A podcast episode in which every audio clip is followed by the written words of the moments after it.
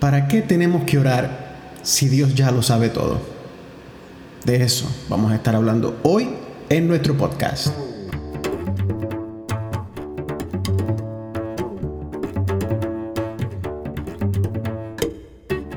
Saludos amigos y bienvenidos a la edición número 9 de nuestro podcast en blanco y negro.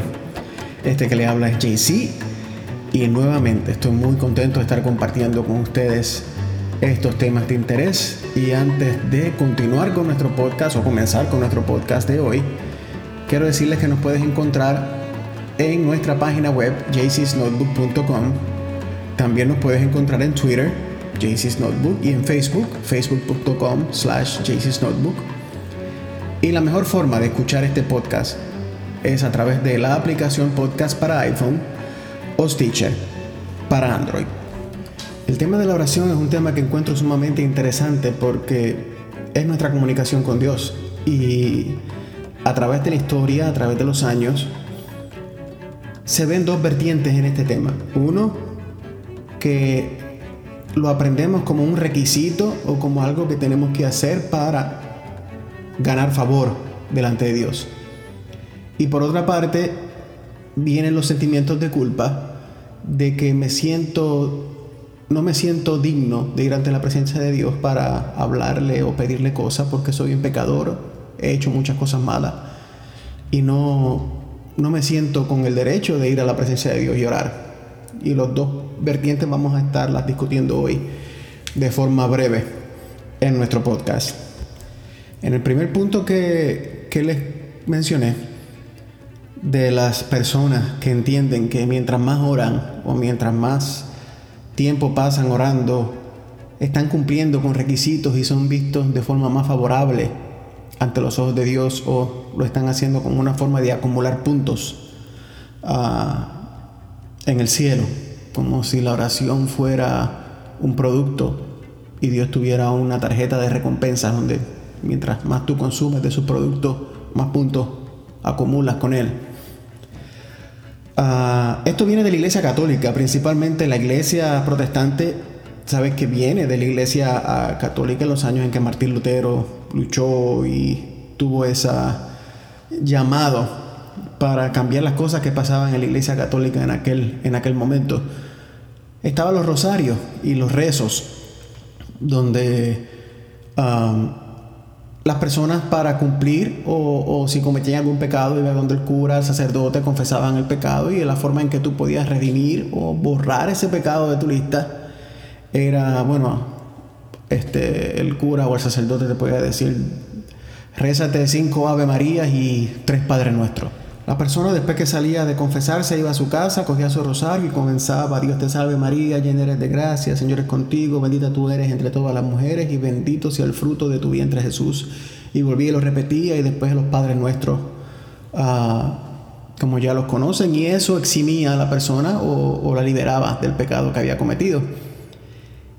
Ah, cuando el movimiento protestante, comenzado por el reformador Martín Lutero, logró esa independencia o esa nueva religión, cargamos muchas cosas de la Iglesia Católica y una de esas fueron el, hacer cosas para ganar nuestra salvación. Y una de las cosas, la más esencial de todas, diría yo, que es la oración. La oración ah, es uno de los pilares de nuestra relación con Dios, en lo que se basa realmente la vida cristiana. Pero nunca debe ser hecha con el fin de alcanzar un beneficio, simplemente es una comunicación, una forma en que tú vas a donde tu Padre Celestial y te comunicas con Él, sin ningún tipo de, de interés de por medio. Yo, a mí me sorprendería, yo soy, ah, recientemente me convertí, me convertí en padre, mi hijo tiene apenas cinco meses. Pero yo me sorprendería si mi hijo viene a, donde mí ya cuando esté más grande y me dice, oh maravilloso Padre que estás aquí en esta casa, en este momento vengo ante tu presencia, dándote gracias por mis pañales, por mi fórmula, Padre, por la, crema que me pasas cuando me cambias el pañal, gracias por comprarme mi comida. Y en este momento quiero venir ante ti, mi Señor, porque quiero ir al parque a jugar y quisiera que tú me ayudar a Jaira. Es, eh, es, mi hijo. Yo honestamente lo que espero de él es una relación, una, una comunicación más, más genuina, que él vaya donde mí, se me siente en la falda, me diga, papi, quiero hacer esto, papi, quiero hacer otra cosa. Y no digo que la oración formal no tiene su lugar, porque sí tiene su lugar. Pero la principal, el principal objetivo de la oración es comunicación. Es una forma en que mi hijo me va a conocer a mí como padre y yo voy a empezar a, voy a continuar uh, conociéndolo como, como, persona, como criatura, uh, como mi hijo. Y es esa comunicación la que establece ese lazo, ese conocimiento. La oración a quien mayormente beneficia a nosotros, al hombre. Dios creó la oración para mantener una comunicación y una sincronización con Él. La oración no está diseñada para que nosotros intentemos cambiar el pensamiento de Dios para que Él haga lo que nosotros le pedimos, simplemente trabaja de la otra manera. La oración nos sincroniza a nosotros con el plan de Dios para nuestras vidas y nos ayuda a ajustar nuestros deseos y lo que nosotros queremos con lo que Él quiere para nosotros. En el mercadeo hay un término que se llama selective awareness o percepción selectiva y este principio funciona de la siguiente manera. Cuando el consumidor está a punto de tomar una decisión o quiere tomar una decisión para comprar un carro nuevo, por ejemplo, quieres comprarte un carro Toyota ah, modelo Camry, vamos a poner por ejemplo. En el momento en que tú empiezas a buscar información sobre un ah, Toyota Camry y estás pensando comprarte un Toyota Camry, antes tú ibas por la carretera y no veías ni un solo Toyota Camry. Pero a la vez que ya tu pensamiento está pensando en que te quieres comprar un Toyota, vas a empezar a verlos por todos lados. Y cada vez que veas uno, vas a decir, oh, mira, ahí va un Camry, ahí va otro Camry. Y, y es porque ya en tu mente está en tu mapa cognitivo el Toyota Camry. En el ejemplo que te comenté de mi hijo, ah, si mi hijo me pidiera ir al parque, y el parque que, quizás mi hijo vio no es un parque que esté muy bueno, no, está en buenas condiciones, los columpios están llenos de moho, quizás el barrio donde se encuentra ese, ese parque no es el mejor, pero para mi hijo y ante los ojos de mi hijo ese es el mejor parque del mundo. Yo como padre conozco otros parques, conozco otros lugares que yo sé que mi hijo va a disfrutar muchísimo más que el parque que me está pidiendo. Yo le voy a decir a mi hijo que no, que en este momento no lo puedo llevar a ese parque y que más adelante lo voy a llevar a otro parque mejor. Y en esa comunicación con mi hijo, yo quizás lo monte en el carro en un día que pasemos, le enseño dónde quedan los otros parques, lo guíe en el, en el, en el camino correcto y lo lleve a conocer ese parque que él tanto quiere ir a jugar. Y en el caso de mi hijo, como si fuéramos nosotros, cuando nosotros tenemos en nuestra mente, Señor, yo te quiero poner este deseo que tengo de ir a jugar a este parque, ya eso crea este, en nuestro mapa cognitivo se crea este ah, selective awareness y ya cuando Dios nos guía a través de la vida empezamos a identificar estos parques y entendemos, oh mira, pero este parque está mucho mejor que el que yo estaba pensando o esto se ve mucho mejor de lo que yo esperaba. Y se crea esa sincronización y, y así es que Dios obra a través de la oración en nuestra vida. Dios siempre obra con tu mejor interés en mente. Él siempre quiere darte a ti, a tu familia, lo mejor. Y siempre va a obrar de acuerdo a lo que es mejor para ti. Nunca, nunca olvides esto. Hay veces en que la tragedia o un momento sumamente difícil llega a nuestra vida y es simplemente abrumador. Simplemente no podemos con él y caemos de rodillas y le pedimos a Dios, Señor, ¿por qué a mí? Es una de las oraciones más, más comunes. ¿Por qué yo? ¿Por qué a mi familia? Y nuevamente las personas que se rodean en un ambiente donde están en una iglesia, en una religión donde, donde se ganan méritos, lo primero que salen son los dedos acusatorios. No, ella está pasando por eso porque sabrá Dios qué habrá hecho. O eso es castigo de Dios, o a ti te está pasando eso porque estás en pecado. Y esto es un castigo de Dios. Y yo sí estoy de acuerdo que, que Dios disciplina. Pero la disciplina de Dios está basada en el amor, está basada en la corrección. No está basada en un castigo, en un, en un dolor y en un sufrimiento de esa magnitud. En los momentos que estés pasando por esa situación difícil, En vez de preguntarle, Dios mío, ¿por qué? Simplemente ve a Él y pregúntale, Dios mío, ¿para qué? ¿Para qué estoy aquí? Muéstrame la lección que debo aprender. Y serle honesto, Señor, esto es muy duro, esto es muy grande, esto es abrumador. Dame las fuerzas que necesito para atravesar esta circunstancia. En Dios muchas ocasiones puede quitar montañas de nuestra vida, puede proveer la sanación que estamos esperando, puede sacarnos del problema económico que estamos sacando de un momento a otro.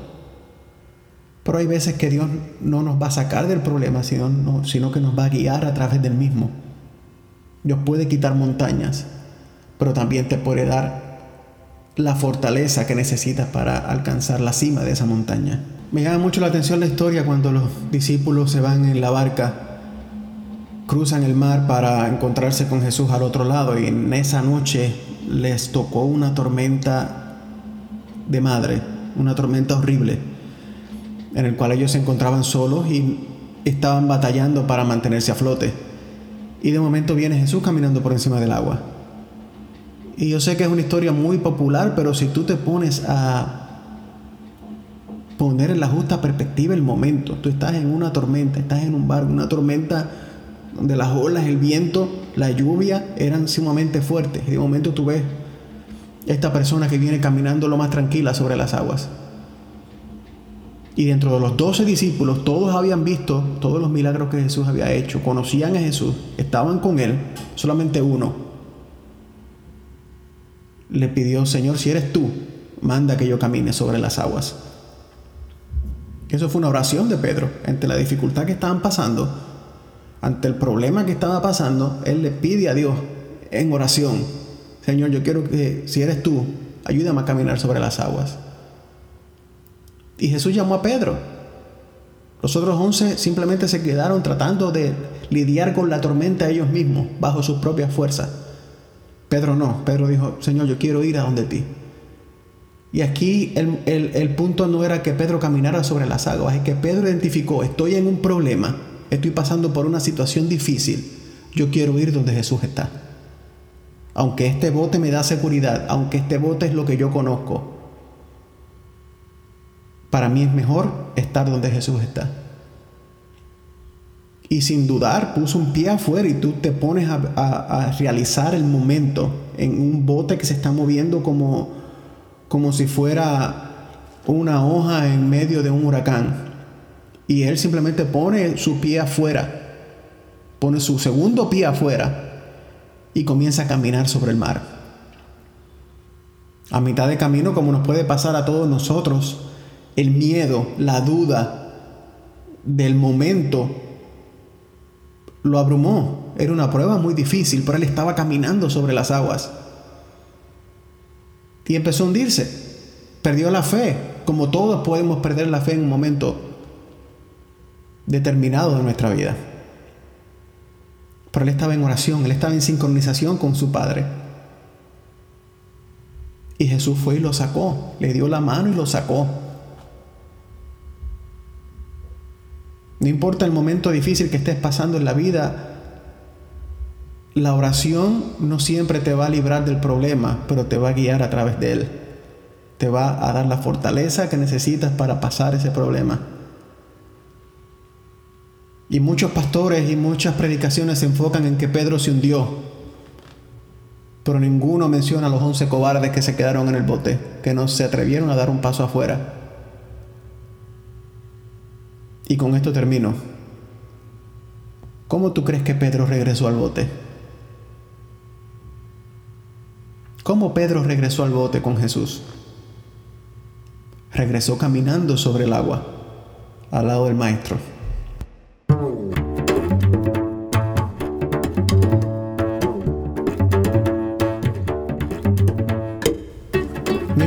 Estés pasando en este momento, la oración te va a conectar con la fuente, con el arquitecto, con el diseñador y creador del universo. Él mejor que nadie sabe lo que estás pasando y sabe cómo guiarte a través de lo que estés pasando o quitar ese obstáculo que está frente de ti.